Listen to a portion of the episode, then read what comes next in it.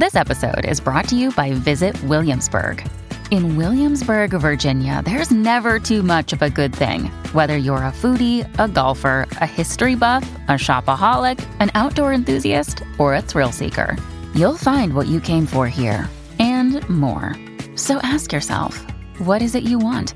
Discover Williamsburg and plan your trip at visitwilliamsburg.com.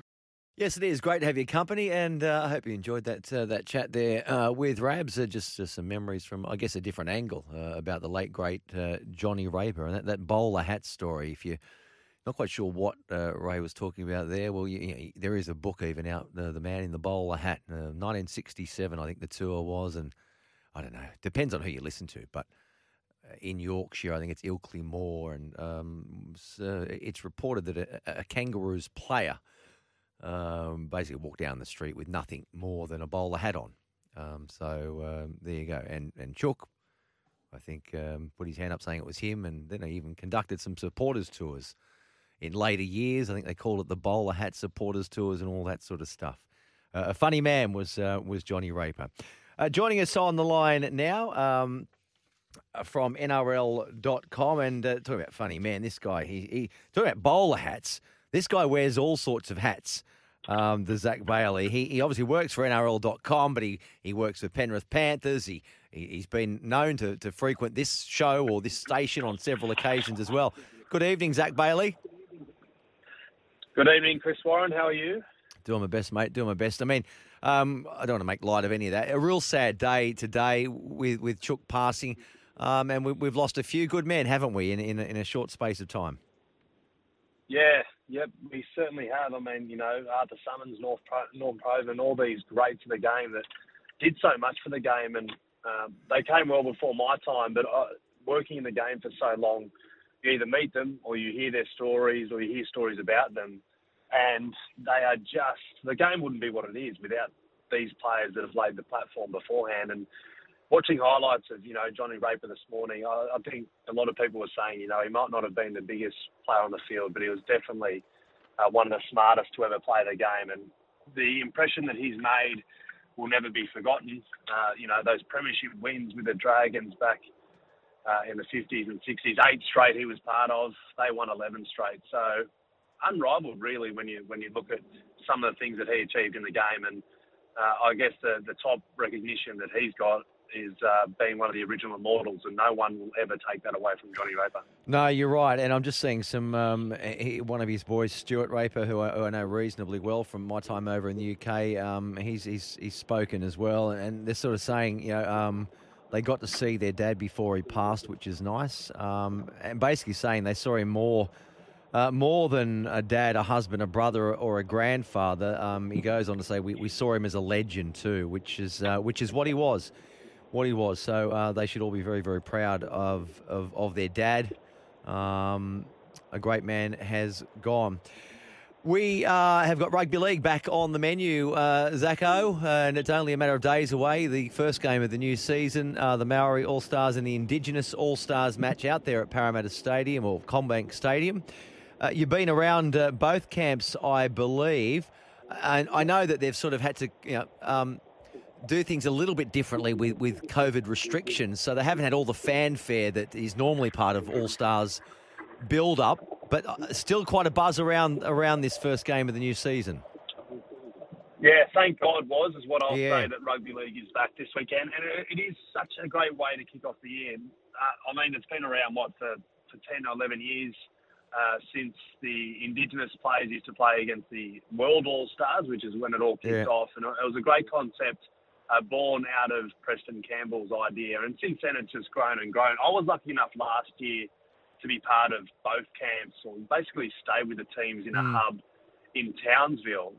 And you don't understand what it means for these players. When they, you know, it's easy for them to say the culture and what, like, until you're actually immersed in it. And the great Mark Hoddle that used to play for the Parramatta Eels and Western Suburbs, and obviously a Kiwi great, he basically took me under his wing last year and explained so many things. You know, every time they did something, this is what this means, and this is what this means, and this is why they do this haka, and this is what we created this. And on NRL.com, we were actually lucky enough to, from his understanding, we were the first television crew or whatnot film crew to ever film behind the scenes of either like a Kiwi or a Maori haka before a game, and it was just incredible. Like, I mean, it's crazy to see it out there, but when you know the lessons behind it and seeing the players come together, it was truly special. But on to this year, yes, cannot wait, and especially for Sydney-siders like you and I was. We haven't been to a live footy game since,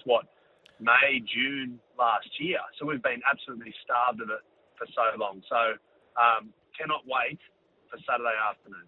Yeah, and there has, in years gone by, a real big build-up, and they get out in the community. That's a big, big part of it. But what you're saying, it is just such a significant part of their life, their heritage. So, and I've noticed too, Zach, and I don't pronounce Maori names, even Maori, I'm not even pronouncing right. And Mark Hoddle, I would call Mark Hoddle, but I noticed that you've sort of taken on a more of a Maori type dialect when you pronounce those names out of respect. Is that something that you sort of picked up in your time in camp last year? Yeah, 100%. I reckon, maybe even 14 months ago, I might have still been saying Maori. And ever since literally being in camp with the likes of Mark and those guys, you understand what it means to these players. And as a broadcaster, Chris, you'll get it. Like, the one thing you want to nail is the name of a place, the name of a player, a name of a group. Everything around it, you might get wrong, but you don't care as long as you nail that. And it was actually funny. Like, I was going around the Māori camp last year, just asking all the individual players, hey, do I say your name right? Is how you say it. Like, are we as a game saying it right? And that's when Charles Nicoll-Klokstad changed to Charles Nicoll-Klokstad. Yeah. And it was all out of me going to him. I said, hang on a minute. Like, and he said, no, don't worry about it. It's okay. It's all right. I don't really mind. I'm like, no, you need to say it and be proud for us to say your name right, because there's been so many players in the past, Ben Teo is a classic example, like Ben Teo. We should have been saying these players correctly. So that's definitely a lesson that I learned out of it. And I think as a game, we can all learn out of it, because yes, it's going to be hard for people to change. And I still remember Canberra's first game last year, and I think it was Brandy and Bossy calling it on Fox, and it was hilarious because every time Brandy had a crack at it, he would say a different pronunciation of Klokstad, or whatever it is. Well, it's so bloody hard, Zach. It's so hard when you're pronouncing it this way for so long, like Jordan Rapana. It's Rapana, and he makes his debut, doesn't he? An All-Stars debut for the Maori. Say Maori properly for me again. Well, the biggest lesson, or what I've taken out of it, is I think of moldy cheese. And it's not quite Maori, but it's Maori. It's the mold there. It's roll. I can't get it Maori completely correct because I can't do the roll of the R. Nor can I. Probably. Yeah. But I just think of moldy cheese and moldy. So Maori. That's how I do it. So anyway. No, you got me. I'm on board with that. Right, let's talk about some of the players, and I'm just looking through a bit of a preview here. We had a few players pull out, and we get that all the time, don't we, this sort of time of the year. But Cronulla have got quite a big combination, haven't they? With the Indigenous All Stars, so basically three quarters of their spine: Will Kennedy, Nicho Hynes, and Braden Trindle. They're all starting for the Indigenous side. I tell you what, that's a handy work for Cronulla heading into the new season. Yeah, and Craig Fitzgibbon, he'll be the most engaged coach, I believe, this weekend, just given he'd love to see how those guys combine through the middle, especially Will Kennedy and Nicho Hynes. Obviously, Matt Moylan is expected to start in the halves, and they've got Blake Braley who've got to create their spine at club level. But to see Nicho Hynes and Will Kennedy in that environment, he'd be sitting back and hopefully loving what he sees. I was out at the Harvey Norman store in Penrith today, which is where they had their big fan activation. Yeah, where some of the players, they kept a distance, but we spoke to a couple of them. And Nicho Hynes said that, he'd always heard these stories about being in camp, but didn't really appreciate it until being in there. Now, he's only been in there since Monday in his first Indigenous All-Stars camp. And he said, when Josh Addo-Carr would come back and say, this is the best week of your life, he now understands it. Like, he's genuinely loving every second of it, being around these guys. You know, the David Feeders of the world, Andrew Fifita is in there as well. Josh Addo-Carr reuniting with his Melbourne Storm teammate of the last few seasons. So he absolutely, he's loving every minute of it. And I mean, yes, we would love to see more of the high-profile players like the Latrell Mitchells, who's obviously suspended, and other players, the Joey Manus of the world that have been pulled out, or clubs are being a little bit protective. But we see 19 fresh faces this weekend, so that can only be good for the game as well. And just on the Cronulla link too, so they've got 5 involved, haven't they? So Jesse Ramian's there, and you touched on Andrew Fifita. I mean, that's an amazing story we saw last year at the end of the season. He fractured his larynx, I think it was, and he was in an induced coma for about 5 days. There were fears whether he would play the game again, but even prior to that, his last couple of seasons have been really punctuated with severe injury. So do you think we'll get Andrew Fifita back to the Andrew Fifita we once saw a couple of years ago? If we're going to see the Andrew Fifita evolved in any game, I dare say it would be this weekend, because this game means so much to him. And I've spoken to him recently about, you know, being in camp even last year, and just he's one of the leaders and of his side, and he absolutely loves every second of being in camp. But I think, especially this year, given he is one of the elder statesmen, I mean, Josh Addo-Carr's the captain of this team, but in terms of forward leaders, yeah, you know, Dave Fifita is great on an edge, Ryan James is in there as well, but Andrew Fifita will be going, hang on a minute, this is my pack to lead, and there's no doubt about that he'll be given it his best. Hopefully, as you mentioned, like, he's coming back from what has been described as a life-threatening injury suffered back in August. Hopefully we see him back to some kind of form that saw him, you know, represent, obviously, rep teams. But just to see him playing consistent NRL this year would be great, given what he's been through in recent years. Yeah, and the Maori team, they've got quite an impressive forward pack. So Andrew Fifita and co will have their hands full. I think they do look the stronger team, though, the Indigenous team. Addo-Carr captains the Indigenous side. And we know Josh is the sort of the joker, don't we? But how is he taking on that responsibility?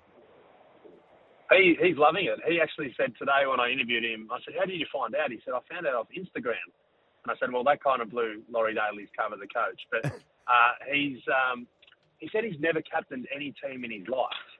I suppose it's a bit like James Tedesco, obviously a different level, but he was, you know, thrown into the deep end in origin level. Josh Addo-Carr, and this is a little bit more fun and not, I dare say not as much on the line as origin in terms of the viewership and the spectacle. But to Josh Addo-Carr, this will mean as much as anything he's done in his career, I dare say, given how much representing his people, his mob, the Indigenous Australians, the First Nations people, this will mean so much to him. So he said he hasn't changed around camp. He's still the loud guy.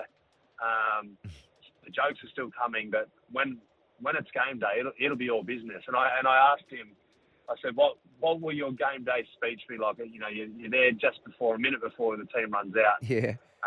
And he said, it'll just be, let's trot, baby, let's trot, which is one of his favourite go-to lines. Yeah, it probably will be. Good on him. Josh Addo-Carr leading out the Indigenous All Stars. Talking to Zach Bailey from NRL.com. He's across the whole lot. Mate, thanks for your time. Just one more before you go. So, no Latrell Mitchell, but his brother's there in Shaq Mitchell. And I read an article, might have been yesterday or the day before. So this boy, or man, 175 kilograms he was. He's lost 150 kilograms and he's down to 120. Quite an amazing story. Yeah, an amazing story. Laurie Daly said that he did his research on him and asked a couple of people, Jason Demetrio, obviously the new South Sydney coach, about him, and he just wanted to reward someone that had, you know, put in the hard yards, I guess. And Greg Inglis, again, he was out there today. I spoke to him about Shaq, and he said, you know, a lot of people are saying, you know, whether his selection is warranted or not, but he said, just wait. I've worked with this guy, and he's got some skills. So, to be fair, I haven't seen a lot of him, Chris, but it's one of those stories. Can't wait to see him. I'll be tuning in this weekend, definitely, to see how Shaq goes. Well, there's still a lot of him to see. Let me tell you that, Zach Bailey. He's still a big boy. Mate, I wouldn't want to tackle him, was. No, we'd find somewhere to hide. Mate, enjoy it all. Look, we'll talk again soon, and thanks for taking some time to join us on Higher Ground tonight. No problems, Chris. Enjoy the footy this weekend. Thanks, champion. There he is, Zach Bailey, good fella from NRL.com. I used to do a bit of work with Zach way back when in a previous life. We both were working at Fox Sports. God, wow, time flies, eh? Time flies when you're having fun, Chris. Quite a long time ago. We are going to talk to Roosters now. Next, we're going to take a quick break, if that's okay with you. Tim the Tool Man has dropped us a text as well. G'day, War. Always enjoyed listening to the stories when you have Rabs on. Could listen to him all day. Great little piece of audio, too, of Chook. John Raper before we spoke to Ray Warren. Rest in peace, Chuck Raper. Thank you, Tool Man. Cowboy Dan, that's you. He hasn't done a lot of things in life, a lot of things he has not done, include drive a car or fish or surf. And Willow from Windsor says, Cowboy Dan may not have driven a car or done the snowboard halfpipe, but he has tipped a winner for the SEN listeners last Saturday afternoon. Yes, Willow sent in a text, I think Jimmy thought he was throwing me under the bus, but he didn't. I said Frosty Rocks would win. Sorry? Frosty Rocks, okay. A horse won. Yes. And I texted Jimmy and I said, did you listen? He said, no. So he did not win any money off it. Oh, okay. Well, there you go. Take my tip. Good on you, Frosty Rocks. I'll break him back with more.